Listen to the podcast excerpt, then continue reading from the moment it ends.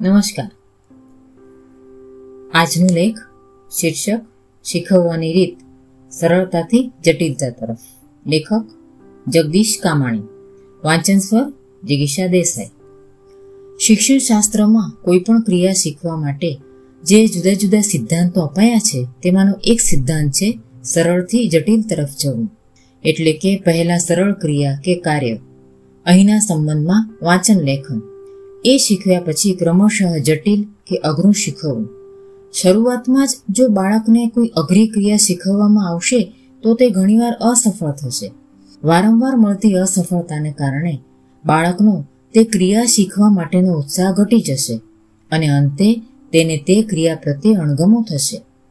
આ માટે આ બાબત તરફ ગંભીરતાથી ધ્યાન આપવું જોઈએ કે બાળકને સરળ ક્રિયા અથવા તો મૂળ ક્રિયાની પૂરક બની શકતી હોય તેવી સહેલી ક્રિયા પહેલાં શીખવવી જોઈએ. ઉદાહરણ તરીકે, બાળકને શરૂઆતથી જ બે પૈડાવાળી સાયકલ ચલાવતા શીખવવી યોગ્ય નથી, કારણ કે આમ કરવાથી તે અનેક વખત પડશે અને તેને ઈજા થશે. એટલે જ પહેલાં તેને ચાર પૈડાવાળી સાયકલ ચલાવતા શીખવવામાં આવે છે. ધીરે ધીરે સાઈડના બે પૈડા જરા ઊંચા લેવામાં આવે છે. જ્યારે તે પૂરું બેલેન્સ રાખતા શીખી લે છે, ત્યાર પછી જ સાઈડના બે નાના પૈડા દૂર કરવામાં આવે છે.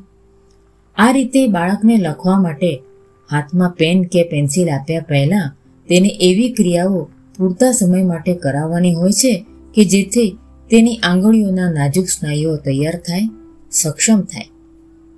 બાળકને લેખન શીખવ્યા પહેલાં શું શીખવવું જોઈએ તેના માટે ડૉક્ટર અરવિંદભાઈ ભંડારી લખે છે કે પહેલાં તો બાળકના પંજાના સ્નાયુઓ આવું કામ કરવા માટે તૈયાર થાય તેવા કામ કરાવવાના હોય છે.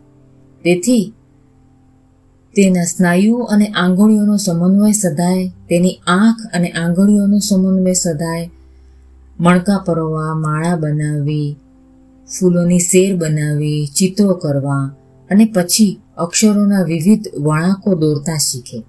પછી મૂળાક્ષરોનું લેખન થાય. આ દરમિયાન બાળક મૂળાક્ષર ઓળખને અને વાંચતા શીખે એ જરૂરી છે. બાળકના ચિત્તમાં મૂળાક્ષરોની ઓળખ પાકી થાય, પછી એ લખતા શીખે એવો ક્રમ શિક્ષણ શાસ્ત્રની દ્રષ્ટિએ યોગ્ય ગણવામાં આવે છે. ફૂલછાપ તારીખ બાવીસ આઠ બે હજાર પાંચ, પાના નંબર સાત. આપણે ત્યાં અહીં આ સિદ્ધાંતની હજુ ઘણાને જાણકારી નથી. એટલે જ ખૂબ જ વહેલું અને યંત્રવત, એટલે કે મિકેનિકલ, ઔપચારિક શિક્ષણ, એટલે કે ફોર્મલ એજ્યુકેશન આપવાની ઉતાવળ કરવામાં આવે છે. નાના બાળકોને શિક્ષણ આપનાર મનોવૈજ્ઞાનિકથી પરિચિત હશે, પરંતુ જો તે મનોવિજ્ઞાનથી પરિચિત હશે, તો તે જરૂર બાળકોનું ભણતર ભારરૂપ ન બની જાય તેનું ધ્યાન રાખશે. નાના બાળકોને જલ્દી જલ્દી વહેલું અને એક સાથે ઘણું બધું ભણાવી દેવાની ઉતાવળને કારણે જ મોટી સંખ્યામાં બાળકોની આગળ જતા શિક્ષણમાંથી રુચિ અને ક્ષમતા ઘણી જ ઘટી જાય છે. આ સાથે અનેક બાળકોનું શારીરિક, માનસિક અને ભાવનાત્મક સ્વાસ્થ્ય જોખમાવાનો ભય પણ વધી જાય છે. બાળક સતત તાણ એટલે કે સ્ટ્રેસ નીચે રહે છે અને તેનું વર્તન પણ જોખમાય છે. શાળાના શરૂઆતના વર્ષોની અણઘડ, ખોટી અવૈજ્ઞાનિક અને ભારરૂપ શૈક્ષણિક પ્રક્રિયા બાળકોના વ્યક્તિત્વને પણ જોખમાવી શકે છે. નિષ્ણાતોના મતે, જે બાળકોનું ખૂબ નાની ઉંમરે શિક્ષણ શરૂ થાય છે, તેઓ પાછળથી ઝળકી શકતા નથી. ચાર વર્ષની ઉંમરે જે બાળકોએ ઔપચારિક શિક્ષણ લેવાનું શરૂ કર્યું હતું, એવા બાળકો છ વર્ષની ઉંમરે ભણવાનું શરૂ કર્યું હોય, એવા બાળકોથી મોટી ઉંમરે પાછળ પડી ગયેલા માલુમ પડ્યા હતા. શીખવા માટેની જરૂરી એવી જોવાની અને સાંભળવાની શક્તિ પાંચ વર્ષના બાળકમાં સંપૂર્ણ વિકસેલી નથી હોતી. એક તપાસમાં માલુમ પડ્યું છે કે સાત વર્ષથી નીચેના બાળકોમાં સિત્તેર ટકા બાળકોને ઢ અને ડ કે ઢ અને ઠ વચ્ચેનો તફાવત સમજવામાં મુશ્કેલી પડે છે. બાળકોને જ્યારે ખૂબ વહેલું અને વધારે પડતું શીખવવામાં આવે છે તથા તેમની પાસેથી જ્યારે ત્વરિત પરિણામોની અપેક્ષાઓ પણ રાખવામાં આવે છે, ત્યારે તેઓ સતત માનસિક તાણ નીચે રહે છે. આવી તાણ બાળકોની જિજ્ઞાસા વૃત્તિને ગુંગળાવી શકે છે અને તેમનો આત્મવિશ્વાસ પણ ડગી જાય છે. મનોવિજ્ઞાનના અભ્યાસો પ્રમાણે બાળકોને એક ભાષાના મૂળાક્ષરો ઓળખતા, તેના શુદ્ધ ઉચ્ચારણો શીખતા, તેને વાંચતા અને લખતા, શીખતા તથા વાંચેલું સમજી શકતા અને તેના સંદર્ભમાં જવાબો આપવાનું શીખતા ઓછામાં ઓછા ત્રણથી ચાર વર્ષ લાગે છે. આ બાબત બાળકની વ્યક્તિગત ક્ષમતા અને ઘર તથા શાળામાંથી તેને મળતા સહકાર પર પણ આધારિત છે. આ માટે જ વિશ્વના અનેક દેશોમાં આઠ નવ વર્ષની નાની ઉંમરના બાળકોને શરૂઆતના વર્ષોમાં માત્ર એક જ ભાષા શીખવવામાં આવે છે. સામાન્યતઃ ઔપચારિક શિક્ષણની શરૂઆત પાંચેક વર્ષની ઉંમરે એક ભાષાથી કરવામાં આવે તે ઉચિત છે. તેના ત્રણેક વર્ષ પછી જ બાળકોને બીજી ભાષા શીખવવી જોઈએ. આ એક અસરકારક અને વૈજ્ઞાનિક પદ્ધતિ છે. આમ કરવાથી બાળક પર કોઈ સ્ટ્રેસ નહીં આવે અને તેનું વર્તન જોખમાશે નહીં.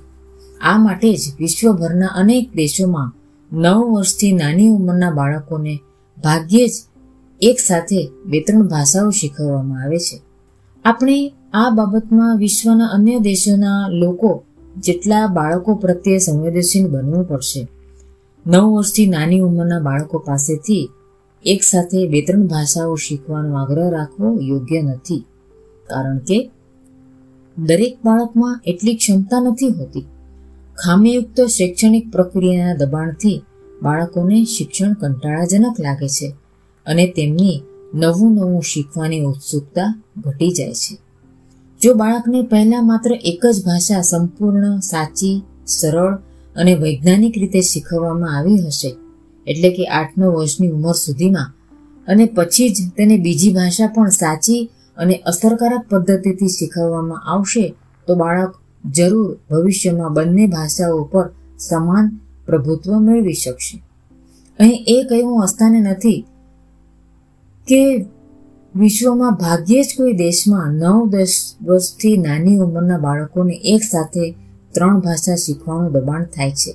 વિશ્વના મહત્તમ દેશોમાં જો કોઈ બાળકને ત્રીજી ભાષા શીખવી હોય, તો તે દસ અગિયાર વર્ષની ઉંમર પછી તેની સ્વેચ્છાએ શીખી શકે છે અને અનેક દેશોમાં ત્રીજી ભાષા મરજિયાત હોય છે. અહીં એક સ્પષ્ટતા કરવી જરૂરી છે.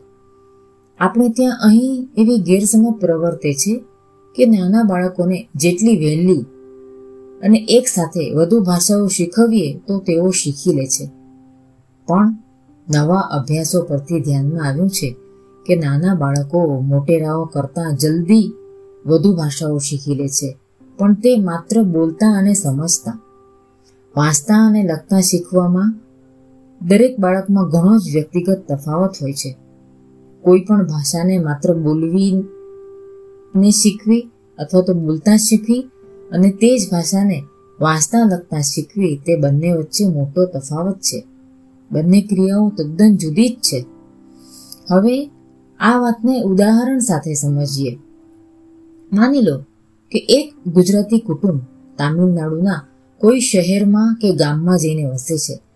તો તે ગુજરાતી કુટુંબના નાના બાળકો તેમના માતા પિતા કરતાં વહેલા અમુક મહિનાઓમાં ત્યાંના તામિલ બાળકો સાથે હળી મળી જઈને રમી શકશે. ગુજરાતી બાળકો તમિલ બાળકોની ભાષા સમજી લેશે અને થોડું ઘણું જરૂર પૂરતું તમિલ ભાષામાં બોલી પણ લેશે. પણ તેમના માતા પિતા આમ નહીં કરી શકે.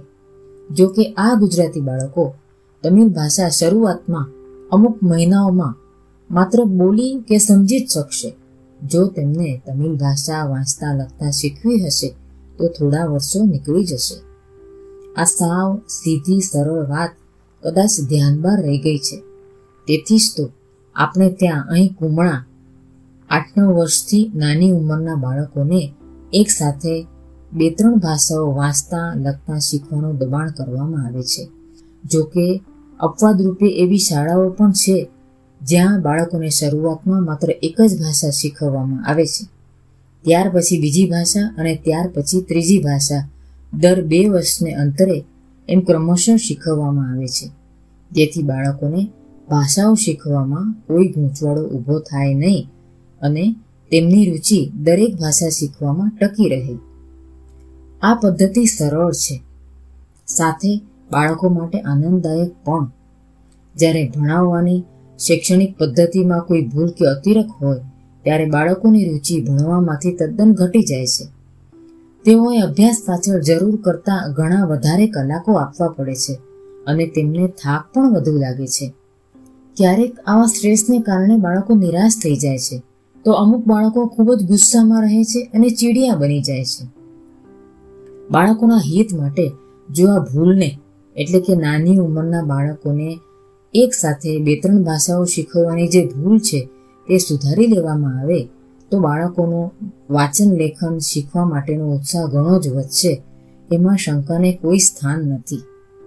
અભ્યાસો પરથી જણાયું છે કે આપણા દેશના બાળકો જરૂર બેથી ત્રણ ભાષાઓ શીખી શકે છે, પણ જો તે નિશ્ચિત સમયાંતરે એક પછી એક શીખવવામાં આવી હશે તો જ અને તે પણ માત્ર સાચી વૈજ્ઞાનિક પદ્ધતિ પ્રમાણે શીખવવામાં આવી હશે, તો બાળકોને તે ગ્રહણ કરવામાં ઘણી જ ઓછી મુશ્કેલી પડશે દરેક ભાષા શીખવવાની પદ્ધતિ જો સરળ, વૈજ્ઞાનિક અને અસરકારક હશે, તો જરૂર વધુને વધુ બાળકો આગળ જતા એક સાથે બે ત્રણ ભાષાઓ પર એક સરખું પ્રભુત્વ મેળવી શકશે.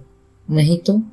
પહેલા ધોરણથી દસ ધોરણ સુધી એક સાથે બે ત્રણ ભાષાઓ શીખ્યા પછી પણ અનેક વિદ્યાર્થીઓ એમની શીખેલી બધી જ ભાષાઓમાં ઘણા નબળા રહી જશે. અને તેમના મૌલિક વિચારો કોઈ પણ ભાષામાં રજૂ કરવાની એમની આવડત એટલે કે એબિલિટી વિકસાવી શકશે નહીં. આ માટે જ બાળકો, વિદ્યાર્થીઓ સરળતાથી રસપૂર્વક ભાષાઓ શીખી શકે તેવા પ્રયત્નો જરૂરી છે. અસ્તુ, આભાર.